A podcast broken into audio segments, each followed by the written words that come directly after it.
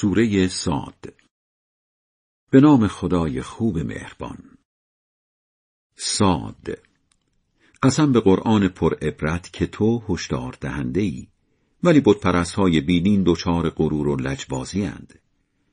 چه ملت‌های زیادی را قبل از آنها نابود کردیم. فریادشان بلند بود، ولی دیگر کار از کار گذشته بود. بت پرست‌ها تعجب کردند که هشدار دهنده‌ای از جنس خودشان برایشان آمده است. آنها گفتند: این جادوگری است حسابی دروغگو. آیا همه معبودها را یک کاسه کرده است؟ واقعاً چیز عجیبی است این. سران آنها راه افتادند که مردم بروید و در عبادت بت‌هایتان ثابت قدم باشید. او می‌خواهد با ادعای پیامبری بر شما ریاست کند. چنین حرفی را در آیین‌های دیگر نشنیده ایم. این فقط یک آیین ساختگی است. آیا از میان همه ما قرآن فقط بر او فرستاده شده؟ اصلاً آنها به خود قرآن هم مشکوکند. نه خیر، بلکه هنوز عذابم را نچشیدند. مگر گنجینه های رحمت خدای شکست ناپذیر بخشندت دست آنهاست که هر کس را بخواهند محروم کنند؟ مگر فرمانروایی آسمان ها و زمین و آنچه میان آنهاست مال آنهاست؟ اگر بله، پس با هر وسیله ممکنی بالا بروند و جلوی وحی را بگیرند. اینها خرد لشکری شکست خوردند و بقایای گروه های مخالف، یعنی قوم نوح و عاد و فرعون شکنجهگر که قبل از آنها به پیامبران برچسب دروغگویی زدند. همچنین قوم ثمود و لوط و اهالی ایکه. اینها گروهایند که با پیامبران مخالفت کردند. تک تکشان پیامبران را به دروغگویی متهم کردند. پس عذابم در حقشان حتمی شد. بت‌پرست‌های زمان تو نیز انگار فقط منتظر یک قررش وحشت‌زایند که فرصت پلک زدن هم ندهد. طعنه می‌زنند: خدایا، قبل از رسیدن روز حساب زودتر سهممان را از عذاب بده. در برابر یاب سرایشان صبوری کن و به یاد بنده خوبمان داوود توانمند بیفت. او خدا محور بود.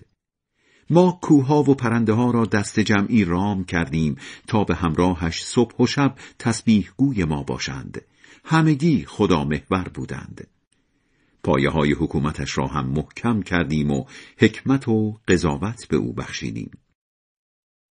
پیامبر، آیا تا به حال داستان شاکیانی که از دیوار عبادتگاه داوود بالا رفتند به گوشت خورده است؟ وقتی اینطور یک دفعه‌ای پیش داوود آمدند و او از حضورشان جا خورد، گفتند: نه ترس، ما دو طرف یک دعواییم. یکیمان به آن یکی بد کرده است. میان ما به حق داوری کن و از عدالت خارج نشو. راه حل مناسبی هم جلوی پایمان بگذار. یکیشان گفت: این برادر من است. او نود و نه گوسفند دارد و من یک گوسفند، اما او میگوید آن یک گوسفند را هم به من بده. دارد حرف زور میزند. داوود گفت: برادرت به تو ظلم کرده که میخواست گوسفند تو را اضافه کند به گوسفندهای خودش. خیلی از شریکها به حق خودشان قانع نیستند و به هم ظلم میکنند، مگر مؤمنان درستکار که آنها هم خیلی کمند. البته داوود فهمید که به احتمال زیاد با این صحنه‌سازی او را آزمودیم، پس برای قضاوت عجولانش از خدا آمرزش خواست و سر فرود آورد و به درگاهش رو کرد. ما هم لغزشش را بر او بخشیدیم. او پشیمان والا مقام است و خوش عاقبت. داوود، ما تو را نماینده خود در زمین کردیم. میان مردم به حق داوری کن و تابع میل خودت نباش که از راه خدا منحرفت می کند. کسانی که از راه خدا منحرف می شوند روز حساب را فراموش کردند و به سزای این فراموشی عذابی سخت نصیبشان می شود. آسمان و زمین را و آنچه میان آنهاست بیهوده و بی هدف نیافریده ایم. این خیال بیدین هاست، پس وای بر بیدین ها از آتش. آیا کسانی را که ایمان آورده اند و کارهای خوب کرده اند با جماعت فاسد یکی می کنیم؟ آیا خود مراقبان را مثل تبهکارها در نظر می گیریم؟ این قرآن کتابی است پر خیر و برکت که آن را به سوی تو فرستادیم تا مردم در آیه‌هایش دقت کنند و مردم عاقل به خود بیایند. به داوود سلیمان را بخشیدیم. خوب بنده ای بود. بله، خدا محور بود. عصرگاهان اسب‌های اصیل و تندرو را در برابر سلیمان به نمایش گذاشتند. گفت: من این اسب‌ها را به خاطر خدا و استفاده در جبهه ها دوست دارم. غرق تماشایشان بود تا از نظرها غایب شدند. رژه اسب‌ها به قدری جالب بود که دستور داد: پیش من برشان گردانید. پس با دست کشیدن بر ساق و یالهایشان شروع کرد به نوازششان. در ضمن او را آزمودیم و جسد بچه‌اش را روی تخت پادشاهیش انداختیم. آن وقت رو به درگاه ما آورد و گفت: خدایا، مرا بیامرز و حاکمیتی در اختیارم بگذار که جز من کسی مانندش را نداشته باشد. تنها تویی بخشنده. پس باد را در اختیار سلیمان گذاشتیم. به فرمانش هر جا که او می‌خواست به راحتی می‌وزید. همچنین جنیان زبر و زرنگی را که بنا و قواس بودند و جنیان شروری را که به هم قل و زنجیر بودند. این است عطای بیشمار ما. به هر که می‌خواهی ببخش یا از هر که می‌خواهی دریغ کن. سلیمان پیشمان والا مقام است و خوش عاقبت. یادی هم بکن از بنده خوبمان ایوب وقتی خدا را صدا زد: شیطان مرا به رنج و بلا مبتلا کرده است. گفتیم پایت را به زمین بزن تا چشمه‌ای بجوشد، مناسب برای شستن و خنک برای نوشیدن. از سر لطفمان بچه های مرده‌اش را زنده کردیم و تازه به همان تعداد هم به او بچه دادیم تا مایه عبرتی برای مردم عاقل باشد. در ضمن گفتیم: دسته ای ترکه به دستت بگیر و همسرت را با آن بزن و قسم خود را نشکن. بله، ما دیدیم که او صبور بود. خوب بنده ای هم بود، چون که او خدا محور بود. از بندگان توانمند و با بصیرتمان هم یاد کن، ابراهیم و اسحاق و یعقوب. ما با این ویژگی نابشان کردیم، بودن به یاد آخرت. آنان در پیشگاه ما جزو خوبان ممتاز بودند. همچنین یاد کن از اسماعیل و یسع و ذوالکفل که همگی از خوبان روزگار بودند. این قرآن مایه یادآوری است. عاقبتی خوش در انتظار خود مراقبان است. باغ‌های همیشه سبزی که درهایش به رویشان باز است. در حالی که آنجا لم داده اند روی تخت‌ها میوه‌های فراوان و نوشیدنی‌های گوارا سفارش می‌دهند. در کنارشان دلبرانی اند با چشمانی خمار و اندامی زیبا.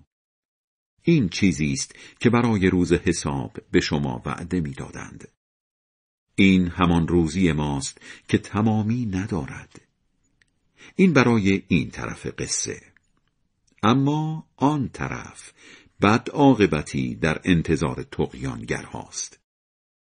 جهنمی که در آن سرخ و سوخته می‌شوند و آن بد جایگاهی است. باید نوش جان کنند این آب جوشان و چرکاب را و انواع نوشیدنی‌های دیگر مانند آن را. به پیشوایانشان گفته می شود: پیروانتان هم با شما وارد جهنم می شوند و در آتش می سوزند. می گویند: خیر نبینند. پیروان می گویند: شما خیر نبینید. این وضعی بود که شما برایمان پیش آوردید و اینجا بد جایگاهی است. بعد میگویند: خدایا، آنهایی که این وضع را برای ما پیش آوردند عذابشان را در آتش دو برابر کن. جهنمی ها میگویند: مردان و زنانی را که جزو اشرار به حساب می آوردیم چرا اینجا نمی بینیم؟ بی جهت آنها را در دنیا به مسخره گرفته بودیم یا که چشمهایمان درست کار نمی کند؟ این نزاع اهل جهنم حتمی است. بگو من فقط یک هشدار دهنده‌ام، جز خدای یگانه مسلط بر همه معبود دیگری در کار نیست، همان صاحب آسمان ها و زمین و آنچه میان آنهاست، آن شکست ناپذیر آمرزنده. بگو قرآن رخداد بزرگی است که شما از آن رو گردانید. اگر به من وحی نمی‌شد، محال بود از فرشتگان عالم بالا خبر بگیرم، آن وقت که درباره آفرینش آدم بگو مگو می‌کردند. فقط برای این به من وحی می‌شود که هشدار دهنده‌ای با صراحت باشم. خدا به فرشتگان فرمود: دارم بشری می‌آفرینم از گل. وقتی خلقتش را کامل کردم و به او جان دادم، در برابرش به سجده بیفتید. همه فرشتگان بی استثناء سجده کردند، جز ابلیس که تکبر کرد و سجده نکرد. اصلا او بیدین بود. خدا از او پرسید: ابلیس، در برابر موجودی که با دستان خودم آفریده‌ام، چه مانع شد سجده کنی؟ خودت را دست بالا گرفتی یا واقعاً بلند مرتبه بودی؟ جواب داد: من از او بهترم. مرا از آتش آفریده ای و او را از گل. فرمود: حالا که این طور شد از این موقعیت اخراجی، چون که تو رانده شده ای و تا روز قیامت مدام مشغول لعنت منی. گفت: خدایا، تا روزی که مردم دوباره زنده می شوند مهلتم بده. فرمود: به تو مهلت می دهم، نه تا روز قیامت، بلکه تا روزی که زمانش را من می دانم و بس. گفت: به جاه و جلالت قسم که همگیشان را گمراه خواهم کرد، مگر بندگان ناب تو را. فرمود: قسم به حق، جهنم را پر می کنم از تو و همه انسانهایی که دنبال رویت باشند. حقیقت را می گویم. پیامبر، بگو من که برای راهنماییتان مزدی از شما نمی خواهم، عوام فریب هم نیستم. این قرآن فقط مایه به خود آمدن جهانیان است و به مرور زمان اخبار و حقایقش را حتما میفهمید. خدای بلند مرتبه بزرگ راست میگوید.